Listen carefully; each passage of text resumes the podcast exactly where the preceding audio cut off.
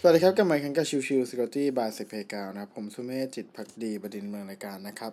episode นี้จะเป็น episode ของ Chill Chill Security นะครับ วันนี้จะพูดถึงเรื่องของ how to make developer love security คือหรือพูดง่ายๆก็คือทำยังไงให้ตัว developer นั้น รักใน security นะครับ คือในประเด็นนี้เนี่ยจริงๆก็มี part ที่มีการพูดกันหลากหลายนะครับ แต่ว่าใน part นี้ผมเอาบทความมาจากทางของฝั่ง Helnet Security นะครับผู้เขียนเนี่ยก็คืออีแลนเมเดนนะครับ เป็น CTO ของทาง a r n i c a นะครับเขาก็ได้พูดถึงประเด็นว่าทำไมตัวของทาง developer ถึงไม่ได้สนใจ security ในประเด็นแรกก่อนนะครับ ในพาร์ทหนึ่งเนี่ย ตัวของเอ่อ developer เองนั้นเขาไม่ได้ถือว่าตัวของ security นั้นอยู่ในบ่าของเขานะครับเอ่อดังดังนั้นมันเลยกลายเป็นส่วนที่เขารู้สึกว่ามันไม่จำเป็นต้องใส่ใจมากนัก มันไม่จำเป็นที่จะต้องเอ่อสนใจมากนัก เพราะว่าถือว่าไม่ใช่หน้าที่หลักของเขานั่นเองนะครับ คือถ้าจากเราดูจากกิจแลบ 2022 DevSecOps Report นะครับ จะมี 57%ขององค์กร ที่มองว่า Security เนี่ย เป็นตัววัดผลของ Developer Performance นะครับ แต่ก็เช่นเดียวกันอีก 50%กลับแจ้งว่า Developer นั้นใส่ใจในเรื่องของการ Fix Security Problem ในลำดับท้ายๆเลยนะครับ คือหรือก็คือไม่ค่อยได้ให้ความสนใจสักเท่าไหร่นะครับ แล้วก็คนที่เจอช่องโหว่นะครับ กลับกลายเป็นว่าไม่ใช่ developer แต่เป็น security team ถึง 75%ในการจอช่องโหว่นะครับ ทีนี้เรามาดูกันว่าทำไมถึง security ถึงไม่ได้ถูกเป็นที่รักหรือไม่ได้ถูกให้ priority ข้อแรกก็คือ lack of business context นะครับ ก็คือพูดง่ายๆคือ security risk เองเนี่ย ไม่ได้ถูกพูดถึงในตัวขององค์กรนะครับ พอตัวของ business เองไม่ได้พูดถึงไม่ได้เข้าใจ หรือแม้กระทั่งไม่ได้ใส่ใจกับตัวของ security developer จะมองในเรื่องของงานที่จะเกี่ยวข้องมากกว่าให้ priority ในเรื่องของการพัฒนาตัว feature ให้เป็นไปตามที่กำหนด deadline ไว้ซะมากกว่านะครับ ดังนั้น part ในเรื่องของการพัฒนาจึงไม่ได้มีความมุ่งเน้น หรือมีความคิดคำนึงถึงตัวของ security มากนัก ดังนั้นสิ่งที่จะทำให้ตัวของ developer นั้นเข้าใจและโฟกัสในเรื่องของ security หรือให้ priority ของตัว security ด้วยนั่นเองก็คือ ตัวของการทำ business team ที่จำเป็นจะต้องเคลียร์ในเรื่องของการพัฒนาว่า security กับตัวของ development นั้นต้องไปคู่ด้วยกันนะครับ ไม่ใช่ตัวของ security นั้นเป็นตัว option เสริม แต่มันจำเป็นที่จะต้องให้ถือว่าเป็นฟังก์ชันในฟังก์ชันหนึ่งในการพัฒนาเชกเช่นเดียวกับตัวของการพัฒนาฟีเจอร์นั่นเองนะครับพาร์ทที่ 2 คือ unclear prioritization ก็คือพูดง่ายๆ คืออย่างที่แจ้งครับ ตัวของ developer ส่วนใหญ่มักจะกลัวในเรื่องของ security task เพราะตัวของทาง developer มักจะมองเรื่องของตัว security เหมือนเหมือนกัน คือหมายความว่าอะไรที่เป็น security ถือว่า เฮ้ย เป็น critical หมดเลยนะครับ พอมันให้ทุกอย่างเป็น critical หมด แล้วก็มองว่ามันเป็นส่วนสำคัญ แต่ประเด็นคือการพัฒนา feature ก็เป็นส่วนสำคัญ การทำ Product Timeline Deadline ที่ควรจะเป็นก็สำคัญ เขาก็เลยมาว่า เฮ้ย ในเมื่อมัน treat ตัวของ security มัน treat เอ่อทุกอย่างมันเหมือนเหมือนกัน งั้นเราไปโฟกัสอะไรที่เป็น feature หลักก่อนจะดีกว่า นั่นคือ part ที่เอ่อเป็นความผิดพลาดนะครับ ที่ developer มักจะมองนะครับ ทั้งนั้นที่จริง ๆ แล้ว developer เนี่ยควรจะต้องเข้าใจในเรื่องของตัวช่องโหว่ในเรื่องของความสำคัญ ในเรื่องของความให้ priority ที่มีความแตกต่างกันในตัวของ security ในแต่ละจุด เพื่อที่จะได้โฟกัสว่าจะต้องทำสิ่งในสิ่งไหนก่อนสิ่งสิ่งไหนที่หลัง และสำคัญคือการที่เราทำในเรื่องของพวกเอ่อ security patching หรือ security coding ใด ๆ พวกนี้ครับ มันเป็น part ที่จะทำให้การพัฒนานั้นมีความต่อเนื่องมากกว่าซะด้วยซ้ำนั่นเอง ในข้อต่อมานะครับก็คือเรื่องของการเกี่ยงกันในการเป็น ownership แล้วก็ responsibility นะครับคือทั้งตัวของ dev แล้วก็ตัวของ security นะครับในบางที่บางองค์กรอาจจะมีความเกี่ยงกันในตัวของความรับผิดชอบต่อช่องโหว่ตัว developer ในบ่อยๆ ครั้งหลาย ๆ ครั้งก็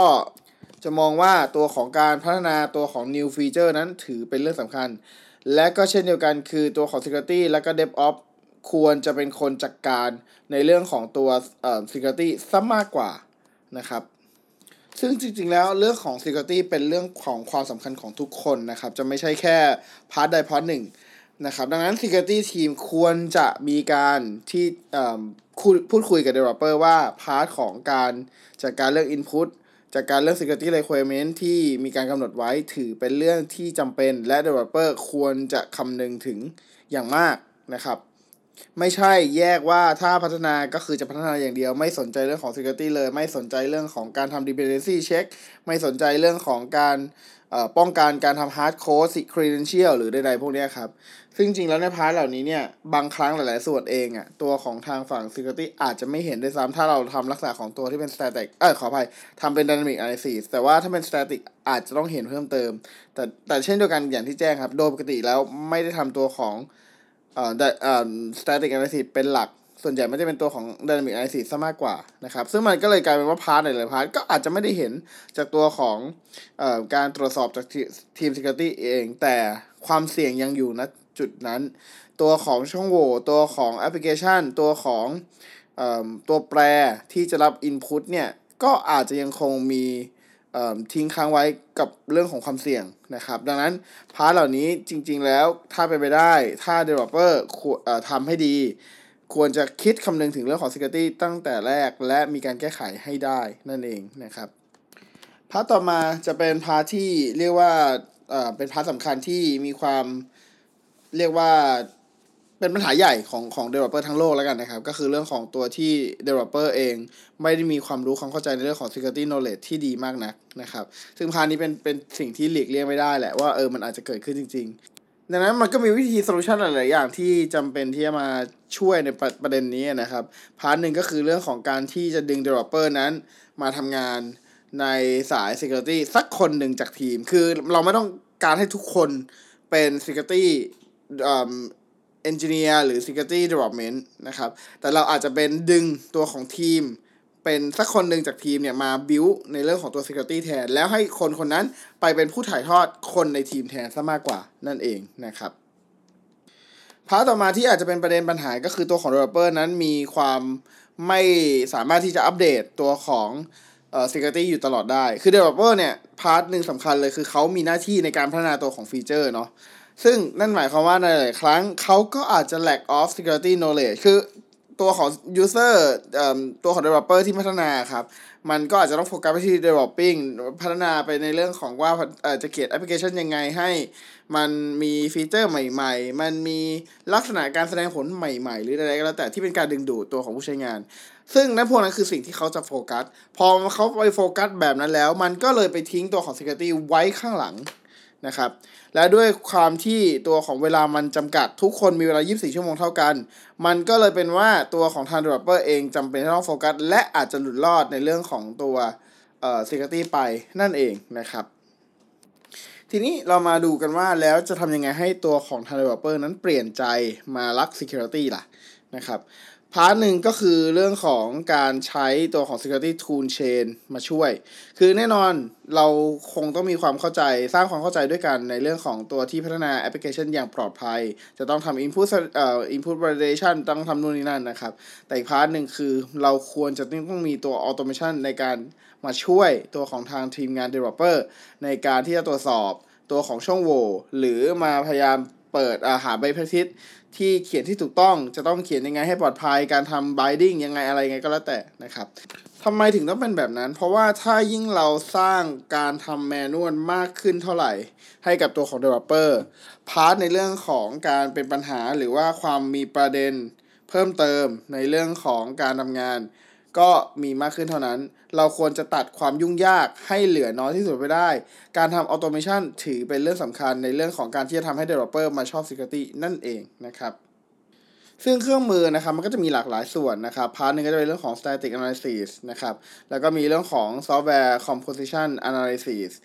ตัวของ dynamic analysis หรือก็คือ DAST แล้วก็เรื่องของตัว scanning commit for expose secret แล้วก็ตัวของ monitoring system part เหล่านี้เป็น part ที่เป็นเครื่องมือตัวช่วยนะครับ คือเราแค่เอาเครื่องมือเหล่านี้ให้ตัวของ developer ได้เอาไปเรียนรู้ได้เอาไปใช้งาน เพื่อจะให้เขาทราบถึงว่าโอเค เบื้องต้นในการที่จะทำการตรวจสอบจะต้องทำอะไรบ้าง part ที่2นะครับสร้างความเข้าใจในเรื่องของการที่จะเป็นการช่วยให้การ maintain ของ developer นั้นทำได้ดีและง่ายมากขึ้น นะครับ คือยิ่งเราดำเนินการในการที่จะตรวจสอบแล้วเจอช่องโหว่หรือการดำเนินงานใดๆ ก่อนที่จะเอาขึ้น production ก่อนที่จะเอาไป maintain เนี่ยแล้วทำการแก้ไขก่อน เรามองเป็นระยะยาว มันจะทำให้ตัวของ developer เองไม่ต้องแก้ไขบ่อย ไม่ต้องเอเกิด incident แล้วต้องมา take down ลงมา แล้วต้องมานั่งแก้ไขอะไรบ่อยนะครับ ดังนั้นให้เขาเห็นถึงความสำคัญในเรื่องของว่า security มาช่วยให้ตัวของแอปพลิเคชันไม่ต้องถูกลงมา take down มาแก้ไขมาทำงานอะไรบ่อยนะครับ อันนี้เป็น part ที่สำคัญและ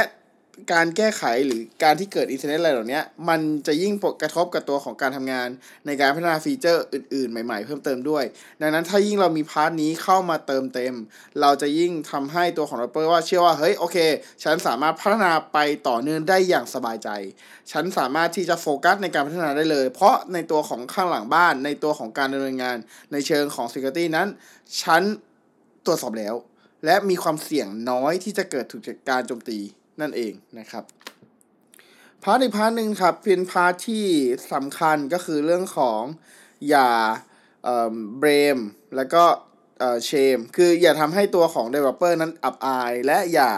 ออบอกว่าเป็นความผิดพลาดของ Developer ซะทีเดียวนะครับ เป็น part ที่ถ้าเรามองคือเป็นการช่วยกันในการที่จะทำให้ตัวของแอปพลิเคชันนั้น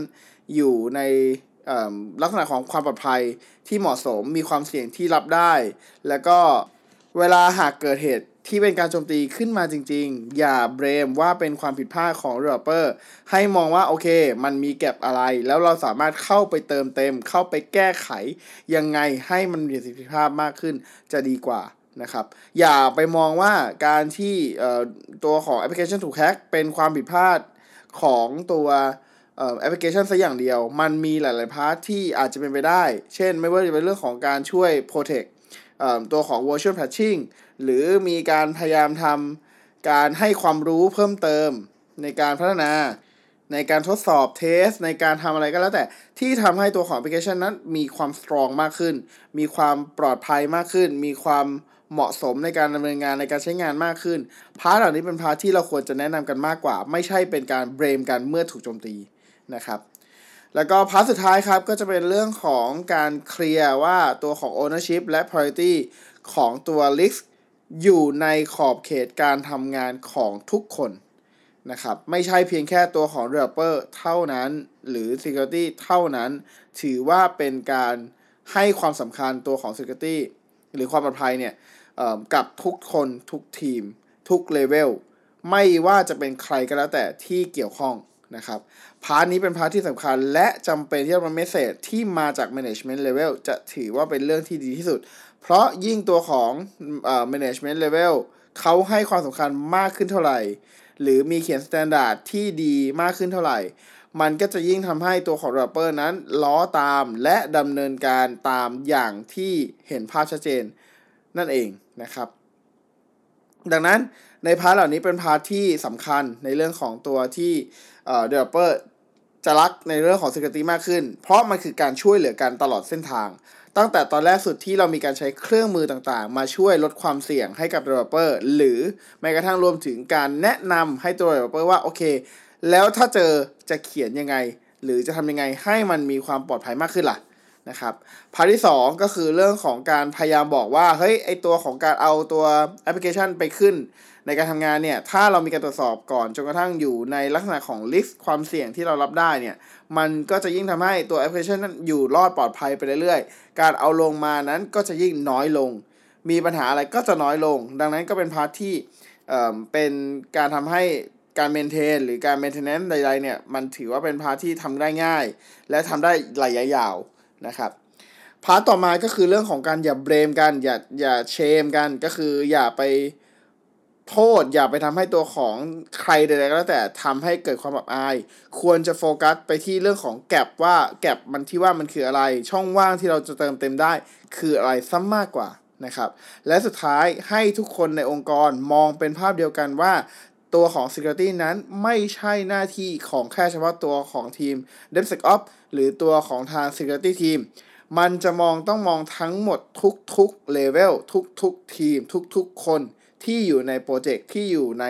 บริษัทนั้นๆซะมากกว่านั่นเองนะครับ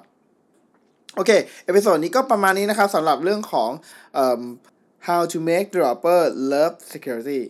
นะครับ โอเค ก็ประมาณนี้ episode นี้ขอบคุณทุกท่านที่เข้ามาติดตามและพบกันใหม่สำหรับวันนี้ลากันไปก่อน สวัสดีครับ